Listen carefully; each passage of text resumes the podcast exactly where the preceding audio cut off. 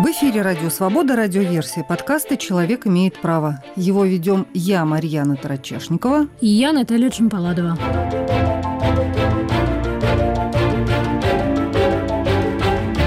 Как один и тот же человек может одновременно находиться в двух разных концах страны и в Екатеринбурге, например, вести благопристойную жизнь, в Ханты-Мансийске лихачить за рулем, а в Новосибирске и вовсе лишиться водительских прав – легко. Сегодня мы расскажем историю Никиты Курылева, который никогда не уезжал из Свердловской области, но с конца 2021 года получает штрафы за нарушение правил дорожного движения по всей стране и теперь вынужден доказывать в суде, что нарушитель не он. Никите 27. Уже несколько лет он живет в Екатеринбурге, где работает торговым представителем. Работа требует постоянных разъездов, но серьезных проблем на дороге у Никиты, по его словам, не возникало. За рулем он уже 9 лет и называет себя обычным водителем. Но с конца декабря 2021 года на него посыпались штрафы. Вот что рассказывает сам Никита. Все началось с 2021 года. С конца декабря пришел первый штраф с другого региона, в котором никогда не был. Вот даже сейчас специально открыл этот штраф. Ханты-Мансийский автономный округ, там я никогда не был. 20 декабря пришел первый штраф, но он также был успешно погашен кем-то. То есть не мной я его не погасил, там спустя пару дней оплатился. А вы это увидели где-то у себя на госуслугах, да? Нет, у меня есть приложение, называется Росштрафы. Сюда пришел первый штраф, и он погасился там через пару дней. Но я даже не придал этому значения, я подумал, наверное, может, какая-нибудь ошибка, в общем. Спустя несколько дней, то есть 4 вот января, открываю просто штрафы, и пришел с Алтайского края. Тут два штрафа пришло на 500 рублей. Первый штраф, там нет страховки якобы, и на втором нет номеров или ТО, тоже 500 рублей. Они тоже успешно были погашены. Но я после этих штрафов съездил в ГАИ, поговорили с инспектором, вот мне там она распечатала штрафы, и, и эти штрафы там не были отображены, насколько я помню. Она говорит, да нет, все, все оплачено. Раз вы там тем более не были, то есть не стоит переживать. Никит, а инспектор не удивилась? Ну вот, когда вы пришли в ГАИ и сказали, вот смотрите, тут кто-то ездит, кто-то как бы я, там, где я никогда не бывал, его штрафуют, он это все погашает, ну это вообще нормально. Вот как инспектор на это отреагировал, на вашу историю? Тогда вообще как бы не было никакого удивления, то есть мы просто поговорили, она там смотрела по базе штрафы, она меня ну, убедила в том, что типа, ну не стоит переживать, то есть если там тем более не были, все, типа, ну штрафов нету, все, и это главное. Ну, я и после этого как бы забил на все. То есть я думаю, ну, ладно, что, раз нету на мне штрафов, значит, все в порядке. У меня не было даже в мыслях, что кто-то уже ездил в тот момент по поддельному документу. То есть я думаю, ну, может быть, реально были какие-то ошибки. То есть, ну, я уже потом даже забыл про это. Уже спустя год, 19 апреля, пришло еще вот два штрафа со Ставропольского края, собственно говоря, откуда потом пошла вся ситуация с лишением водительского удостоверения. Вот тут пришло со Ставропольского два штрафа на 500 рублей и 1000 рублей в ту дату самую, и было лишение водительского удостоверения. То есть человека тогда поймали по поддельному документу. Все эти штрафы тоже оплатились. Я подумал, что опять что ли все началось. Ну и спустя какое-то время, получается в мае, мне позвонил сотрудник и попросил явиться в участок ну, там, для дачи показаний. И я в тот момент подумал, что, ну, может быть, это какой-то прикол там, и так далее, может, ну, типа, кто-то решил меня разыграть, то есть просто по телефону позвонил, там, представился, там, я такой-то, такой-то человек, я такой, да нет, все, до свидания. Я отключился, после этого мне перезванивает, он говорит, давай по видео поговорим, вот, ну, чтобы я доказал. Он мне по видео звонит на WhatsApp, я смотрю, что человек в форме сидит, там, показал мне удостоверение. В процессе диалога э, я уже понял, в чем суть. Он говорит, что якобы меня задержали 19 апреля в состоянии наркотического опьянения. А я ему начал доказывать, что это не я. Я говорю, я вообще в Ставрополе ни разу не был, что я проживаю в городе Екатеринбург, здесь работаю, на пятидневке постоянно никуда не уезжал. То есть там дальше Екатеринбурга, ну, максимум там до своих родителей они находятся. В поселке, где я всю жизнь прожил, за 140 километров от Екатеринбурга находится. Мы с ним разговариваем, я ему показываю паспорт, показываю права, он такой, блин, что-то вообще ничего не понимаю, и он показывает мне водительское удостоверение, фотографии тоже у меня есть, водительских прав поддельных. И он мне говорит, позвони, э, там, по-моему, по 112, по номеру, там, дежурную часть, и сообщи, что вот я тебе позвонил, там, со Ставропольского края, что произошла вот такая ситуация. Я после чего начал звонить. А зачем вам нужно звонить было на, в дежурную часть? Сообщить, что вот э, случилось правонарушение, и что мне вот позвонил такой-то, такой-то человек. А, что вам позвонил участковый из Ставрополя и сказал, что человека поймали с поддельными документами на ваше имя? Да, да, да, то есть, что было правонарушение выявлено 19 апреля, что задержали человека там, на Ford Фокусе в состоянии наркотического опьянения. То есть вот я это все рассказал. Он мне еще сказал, скатайся, получается, в МВД, и напиши объяснительную, ну, чтобы вообще исключить все негативные, короче, моменты. Я на следующий день поехал в МВД, написал объяснительную, что я Курлев Никита Владимирович, проживаю в городе Екатеринбург, что в Ставрополе никогда не был, что автомобиль Ford Focus мне не принадлежит, что 19 числа я находился на работе, то есть никак не мог оказаться в Ставрополе, а мы еще с ним обменялись, я ему сфоткал э, свое водительское удостоверение, и я попросил его сфотографировать поддельный документ, ну, просто для себя. После чего там, спустя там пару дней буквально, там, ну, может, неделю, мне позвонил уже другой участковый, и он мне говорит, тебе что-то пришло, какое-то уведомление? Нет, ты же ходил, писал в МВД. Я говорю, нет, ничего не приходило. Он такой говорит, а есть у тебя, ну, фотографии этого объяснения? Я говорю, я не сфоткал. Он мне говорит, фоткайся с паспортом, там, с правами. Он говорит, у нас уже разбирательство идет в Ставрополе, в принципе, говорит, уже все знают, Э, что это не ты, что как бы тем более у них там есть видеофиксация человека, которого остановили. Типа сейчас будет разбирательство того человека, которого поймали вот состояние наркотического опьянения, его ищут. И то есть мне как бы нет смысла переживать, то есть все будет хорошо. Проходит время, мне никто не звонит, никто не пишет. Все, ну я думаю, ну значит там разбираются, поймают того человека, и раз он нарушил, то есть его и накажут. Ну я все как бы тоже успокоился, уже ситуацию, в общем, отпустил. После чего в июле, получается, в начале июля, я уже как бы, ну, такой собираюсь спать, лежу в телефоне, мне уведомление приходит э, на госуслуги, что штраф пришел. Но я подумал, что это мой штраф, то есть, может, где-то нарушил. А я открываю, и я просто увидел и удивился, что нам пришло 30 тысяч рублей. После этого я понял, что, скорее всего, был суд, меня признали виновным. То есть я сразу вот это понял. Меня вот эта ситуация, конечно, вообще жестко пошатнула. И я на следующий день с утра сразу в ГАИ, чтобы выяснить, ну, до конца разобраться, что, ну, что все-таки произошло. Приезжаю в ГАИ, меня пробивают по водительскому удостоверению, говорят, так вас лишили в Ставрополе, по базе якобы я лишенник. Я говорю, что мне делать? Еще ну, инспекторов начал спрашивать, они говорят, ну, надо, типа, обжаловать, там, прокуратуру писать, ну, ну, лучше, типа, обратиться за помощью э, к юристам. Ну, соответственно, я нашел там через знакомых юриста, попросил грамотно все составить, направить это, мы там через госуслуги отправили, заказным письмом отправили в Ставрополь. Ну, то есть он мне как бы говорил, вот, делаю то, я говорю, да, конечно, там, то есть я, потому что, ну, не понимал, что делать вообще. Ну, и говорит, ну, остается ждать. Э, мне потом пришло с УМВД, вот куда я писал тогда объяснительную, пришел отказ о возбуждении уголовного дела. Вы просили, чтобы возбудили уголовное дело? Нет, я вообще писал объяснительную тогда, что это был не я и так далее в МВД. А мне вообще пришло письмо на, вот, на место, где я проживаю, что отказано в возбуждении уголовного дела. То есть вот тут написано «постановил отказать возбуждение уголовного дела по сообщению о преступлении, предусмотренного статьей 159 УК РФ на основании П2 часть 1 ввиду того, что материальный ущерб не был причинен. Понятно, то есть они это рассмотрели не как ваше объяснение, которое нужно передать коллегам в Ставрополь, а как ваше заявление о преступлении, что там кто-то ну, смошенничал, 159 статья, это мошенничество, и, значит, вы просите возбудить уголовное дело. Выходит, они это так расценили. Никит, а вы пытались э, связаться после того, как получили штраф на 30 тысяч рублей с теми участковыми из Ставрополя, я тогда звонил, я говорю, блин, ребята, а что такое это, типа, почему мне штраф пришел? И говорят, ну, скорее всего, суд рассмотрел, ну, мы дальше разбираемся, то есть работаем, этого человека ищем. Ну, то есть они его тогда не нашли, то есть уже был на тот момент июль, получается, все еще его не нашли, как бы. И мне еще в июле тоже мне звонит уже третий участковый, он говорит, мы тут работаем, типа, нет ли у тебя фотографии того объяснения, которое ты в ВВД писал? Я говорю, нет, нету. Я говорю, я его отдал, все, там уже отказ пришел. Он говорит, я сейчас тебе бланк вышлю, можешь ли ты еще раз написать объяснение и мне сфотографировать? Я говорю, да, конечно, могу. Я написал объяснение, ему сфотографировал, отправил в Телеграм. Он говорит, все, будем работать, сейчас все, все будет нормально.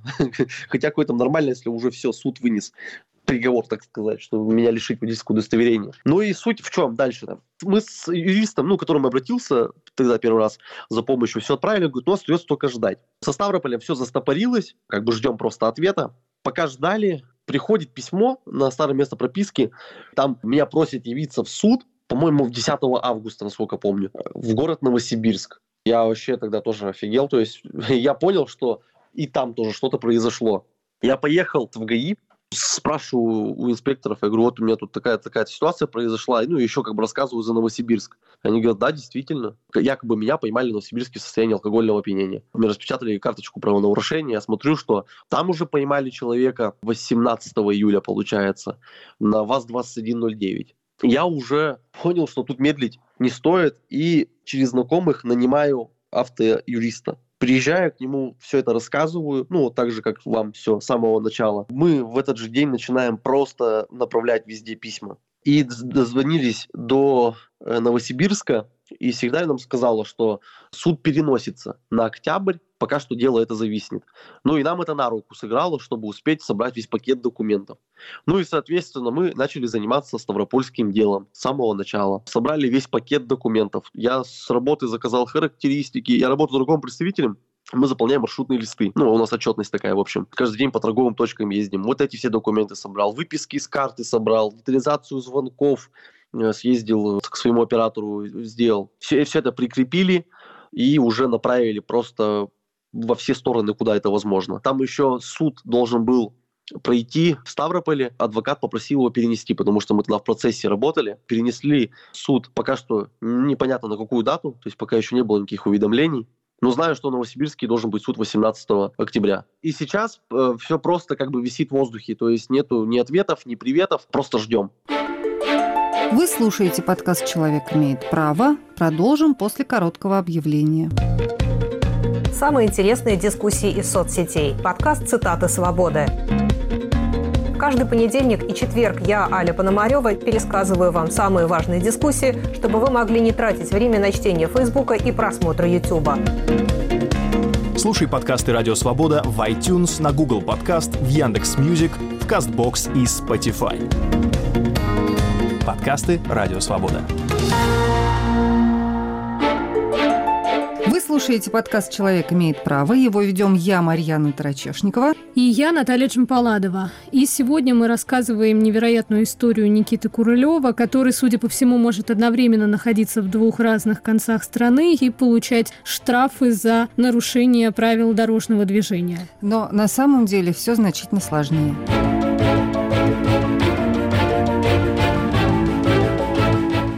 Никита, а вы поняли, что произошло-то? Что это за схема? Как так случилось, что вот ваше водительское удостоверение у вас на руках? Вы никуда не ездили. А человек там какой-то вот то в Ханты-Мансийске, то в Ставрополе ездит, очевидно, с совершенно другой фотографией, но, вероятно, с вашими именем и фамилией, но как бы прикреплен именно к вам. То есть система его оценивает как Никиту Крылева из Екатеринбурга это вот и есть зеркальное водительское удостоверение. То есть, да, то есть, в принципе, и эти как бы права бьются по базе, насколько я понял. Единственное, там что отличает, это только фотография и роспись на правах. А все остальное совпадает, то есть даже номер водительского удостоверения. Просто человек сделал подделку, не знаю, через какие сайты, там, через какие услуги он это сделал. И я даже, ну, более чем уверен, что это не один человек. Скорее всего, несколько раз приходили штрафы с нескольких регионов. И я более чем уверен, что поймали в Новосибирске уже совершенно другого человека. Но по Новосибирску вообще мало что известно. Только вот у меня есть карточка про нарушение. Я знаю, что это было в Новосибирске. На какой улице у меня тоже там есть и в какое время. А вы понимаете, как такое вообще могло произойти? То есть ваши данные, ваши личные данные где-то куда-то утекли, и потом на их основе вот стали выпускать такие фальшивые права? Я вот не могу сказать, где точно произошла утечка данных. Типа так, чтобы я кому-то раздавал свои документы, да нет. То есть, мне кажется, это глупо делать. Еще как бы, как вариант, да, я пользовался каршерингом там, в 2018 или 2019 году несколько раз. Не могу тоже на него грешить, но вот как вариант там каршеринг. Никита, а с вами пытался связаться кто-то из Новосибирска? Вот из Ставрополя вам сразу позвонили, а из Новосибирска? Из Новосибирска вообще никто не звонил. Единственное, что только пришла судебная повестка на старое место прописки, и все. То есть более вообще ничего не было. Никто не звонил, никто не писал. А как вы сейчас ездите за рулем? Что вам говорят сотрудники ГАИ? Как себя вести в этой ситуации? Можете ли вы продолжать ездить за рулем? Тут, наверное, больше будет зависеть э, как человеческий фактор от инспектора. Я просто ему буду показывать пакет документов, то есть, что вот так и так, у меня заключен договор с адвокатом, мы сейчас работаем, суд прошел там некорректно.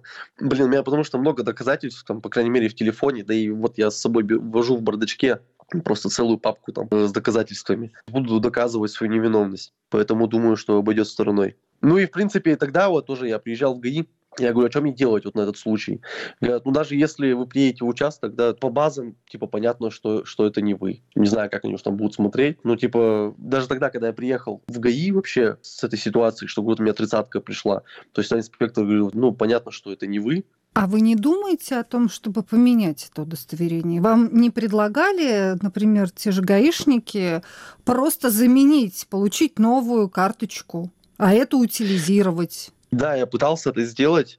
Когда я приехал в ГАИ, мне сказали, что пока не снимут ограничения, их не поменять. То есть потому что по базе лишения. То есть сначала надо снять все ограничения, доказать свою невиновность, только после этого в обязательном порядке в любом случае их придется поменять. А если не секрет, дорого ли вам обходится автоюрист? Мне просто интересно, вот в этой ситуации, в которой вы оказались не по своей вине, ведь э, кто-то должен быть крайний, и теоретически с кого-то можно потом потребовать возместить э, вам моральный вред и расходы на автоюриста. Только надо понять, с кого. Ну, это я рассуждаю просто вслух. Это же, наверное, сами гаишники виноваты, что у них база утекла. Ну, или с того человека, который с фальшивыми правами, если его поймают или их поймают. Тут в любом случае надо сначала доказать свою невиновность, откусать свое, так сказать, снять с себя все ограничения. То есть уже, чтобы я был чистый, поменять документ, ну, а потом уже взыскивать, конечно, сумму, которую я потратил.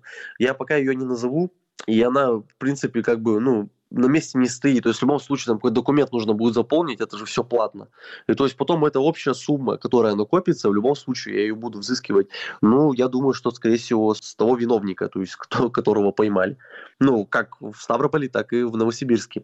То есть, ну, я думаю, что это два разных человека. А что ваши друзья говорят об этой истории? Вы вообще когда-либо прежде слышали что-то подобное истории, связанные как-то с какими-то ошибками в документах, штрафами или вот такими зеркальными правами? До этого вообще как-то не обращал на это внимания. Ну, я не знаю, мимо ушей просто пропускал. Ну, и что прям вот так вот было, нет. То есть я только из личного опыта об этом узнал. Ну и, соответственно, после этого там, ну, смотрел, в общем, гуглил подобные ситуации. И вот тогда там тоже мужчина рассказывал про такой случай из своей жизни, но он доказал свою невиновность, поймали, получается, человека, который также по поддельным документам ездил, якобы у него была необходимость, ну вот у виновника, который сделал поддельный документ, вот там сделал через телеграм-канал, насколько я понял, но его посадили, потому что это подделка документа. Но с того человека там прошел суд, и все, его как бы с него сняли все ограничения. Ну, на что, собственно говоря, я тоже рассчитываю, что у меня все обойдется именно так же. А вы когда гуглили, много подобных историй нашли? Да, там реально есть такие случаи. Много. Ну вот вы думаете, с вашей точки зрения, так вот если рассуждать, кто вообще э, виноват-то в том, что случилось? Ну нет, понятно, что в этих штрафах виноваты те люди, которые ездили по, э, закавычу это слово, вашим да, правам. А что у них оказались эти права, то, что сотрудники ГАИ, когда останавливают человека за какое-то там нарушение правил дорожного движения, видят, э, что это ну, вполне себе оригинальные права. То есть они, они не могут, получается, отличить подделку от оригинала или, или как? Вот. Я думаю, что документ сделан настолько качественно, что его не отличить от оригинала. Я думаю, что единственный вариант – понять, что это поддельные документы. Это только вот если вот остановили, да, когда они человека, ну, в Ставрополе даже, по крайней мере. У меня есть видео, как он там проходил тест на алкоголь, и там обращались по моему им, имени, отчеству к нему. То есть у него показало по нулям. Но видно по видео, что он в нетрезвом состоянии. Значит, понятно по логике, что он под чем-то там, под наркотиками. Соответственно, его повезли ну, не знаю, на скорую там или куда везут там на медэкспертизу. И вот почему не запросили у нее документ, допустим, тот же паспорт, да? И вот если бы у нее запросили паспорт, то явно по паспорту он не Курулев Никита Владимирович. И вот тут уже бы возникал вопрос. То есть можно же было пробить по базе, есть же, я уверен, что у них есть такие функции, да, там ввести номер водительского удостоверения, и отобразится фотография. Фотографии-то разные. Тоже бы уже мог возникнуть вопрос, как это так? Произошло. И по Новосибирску тоже вот мне не совсем понятно, как они оформляли человека, когда уже есть лишение да, на водительском удостоверении. Ладно, я сейчас да, буду показывать там, и доказывать, э, что я не виновен, то есть там все, все документы буду показывать им. Но тут-то вы человека остановили, пробиваете по базе, и он лишен. Как повторное лишаете водительского удостоверения? Непонятно мне вообще. Вы вот видели э, водительское удостоверение с фотографией другого человека, вот этого Ставропольского. А ага. вы совсем не похожи друг на друга на этих фотографиях? Или можно было бы сказать, что, ну, может быть, там человек за 9 лет как-то изменился или нет? Если прям смотреть на права, нет, это вообще прям совершенно два разных человека. Там у него волосы потемнее, у меня посветлее. Да у нас вообще черты лица, ну, вообще прям отличаются. Мне кажется, тут вообще невооруженным взглядом видно. То есть, если бы э, гаишник посмотрел в базу на фотографию, он бы сразу понял, что э, в базе совершенно другая фотография и другой человек. Да, конечно, у меня вот даже я смотрю на эти права, то есть там на свои, на его, ну, вообще как бы два разных человека, ну, вообще не похоже. Поэтому, да, если он по базе бы инспектор посмотрел, я думаю, он бы понял. Но если он, конечно, прям вот так вот глянул таким прям резким взглядом, да нет, тут, короче, вообще, ну, разные люди. Да, Никита, а я вот хотела еще уточнить про этот суд в Новосибирске, который будет в октябре. Вот что именно это за суд? То есть, получается, уже было заседание где-то в Ставрополе, по которому якобы вас лишили прав. Сейчас будет какое-то еще заседание в Новосибирске. И собираетесь ли вы туда? И что вам говорит ваш юрист? Если вы там что-то доказываете, то это автоматически снимает с вас все вот эти претензии? Или как это будет работать? У нас вообще как бы сейчас задача основная, это, конечно, доказать ну, мою невиновность э, по Ставрополю. И когда суд снимет все ограничения, у нас будет вообще достаточно там, фактов и аргументов, что в Новосибирске был тоже не я, им объяснить ситуацию, что вот такой же случай был в Ставрополе, мы, в принципе, это уже все прикрепили и направили в Новосибирск. Но в любом случае эти документы будем дополнять, потому что достаточно времени до октября. А ехать нет, это вообще накладно, то есть это надо же там проживать, реально много затрат, Поэтому нет, навряд ли. Суд также будет, то есть там будут рассматривать просто без, э, без моего присутствия и без присутствия э, моего юриста. То есть вот а, по состоянию на а, сейчас, начало сентября 2023 года, вы просто ждете, что вам ответят а, из Ставрополя, из Новосибирска, ждете, как дальше будут развиваться события. Да, совершенно верно, просто в ожидании. Мы созванивались с адвокатом, он еще там кое-что продумывает, еще хочет кое-что прикрепить. Если бы тогда еще, ладно, первый штраф, который пришел, да, его пропустим, то есть там, ну, я подумал бы, что это ошибка, там и так далее, но уже после второго и третьего штрафа, вот если бы тогда мне кто-то подсказал, что нужно сделать, я бы поехал бы это сделал. Если вот такая ситуация происходит, как со мной, просто немедленно ехать в ГАИ, об этом сообщать, не пожалеть там, не знаю, там две с половиной или сколько, три тысячи рублей, заплатить э, за госпошлину и поменять водительское удостоверение. Вот такой совет. Мне еще вот тогда просто человек, ну, у него подобная была ситуация, то есть ему это помогло. То есть у него также пришло несколько штрафов, он поменял в ГАИ водительское удостоверение, и все обошлось. Никита Курылев был на связи с подкастом «Человек имеет право». А мы обратились к автоюристу Сергею Радько и попросили его прокомментировать, как такое вообще стало возможно и что делать человеку, у которого обнаружились зеркальные права. Чем объяснить то, что у нескольких, судя по всему, людей на руках одни и те же права с разными фотографиями, но при этом в базе ГАИ оригинальные права конкретного человека, который сейчас и мыкается и пытается решить все эти проблемы? Это очень простая история. Это так называемый дубль. То есть каким-то образом к злоумышленникам утекают данные настоящего удостоверения. А мы его показываем сейчас. И на сервисе предъявляем, да, и где-то там при проходе в различных бизнес-центры, на парковке. То есть данные э, наших удостоверений, номер, серия, там, где и кем выдано, какие э, категории открыты и все прочее, они не являются секретными. И очень многие сведения, они уже давным-давно уплыли. А далее контора, которая этими сведениями обладает, она просто продает поддельное удостоверение с, с настоящими данными, но вклеивает фотографию э, совершенно постороннего человека. В этом случае, когда ГАИ тормозит его и проверяет, они не могут проверить фотографию настоящего владельца. Они проверяют удостоверение только по его э, формальным э, признакам, то есть там серия, номер, кем, когда выдано, на чье имя и так далее. Это проверяется или по телефону, или по рации, и все получается красиво, что такое удостоверение существует, такой человек существует, удостоверение получалось, все хорошо. И когда эти люди с таким поддельным удостоверением попадают на штраф, штраф-то выписывается на имя настоящего владельца, а не того, чья физиономия вклеена в удостоверение. В этом случае ситуация видимо, стала совсем пиковой, потому что, очевидно, было сделано несколько удостоверений на эту фамилию. Обычно бывает одно удостоверение, а здесь, видимо, в разных регионах информация так широко по этим мошенникам разошлась, что они нашлепали целую кучу этих удостоверений и раздали негодяям, которые теперь катаются со своей фотографией, но со всеми остальными чужими данными и дарят нашему герою все эти штрафы и неприятности. Ну вот смотрите, мы разговаривали с Никитой, с ним связывался следователь из Ставрополя. Они сравнили фотографии. И, очевидно, там должны были возбудить какое-то уголовное дело. Почему тогда вот в этой базе ГАИ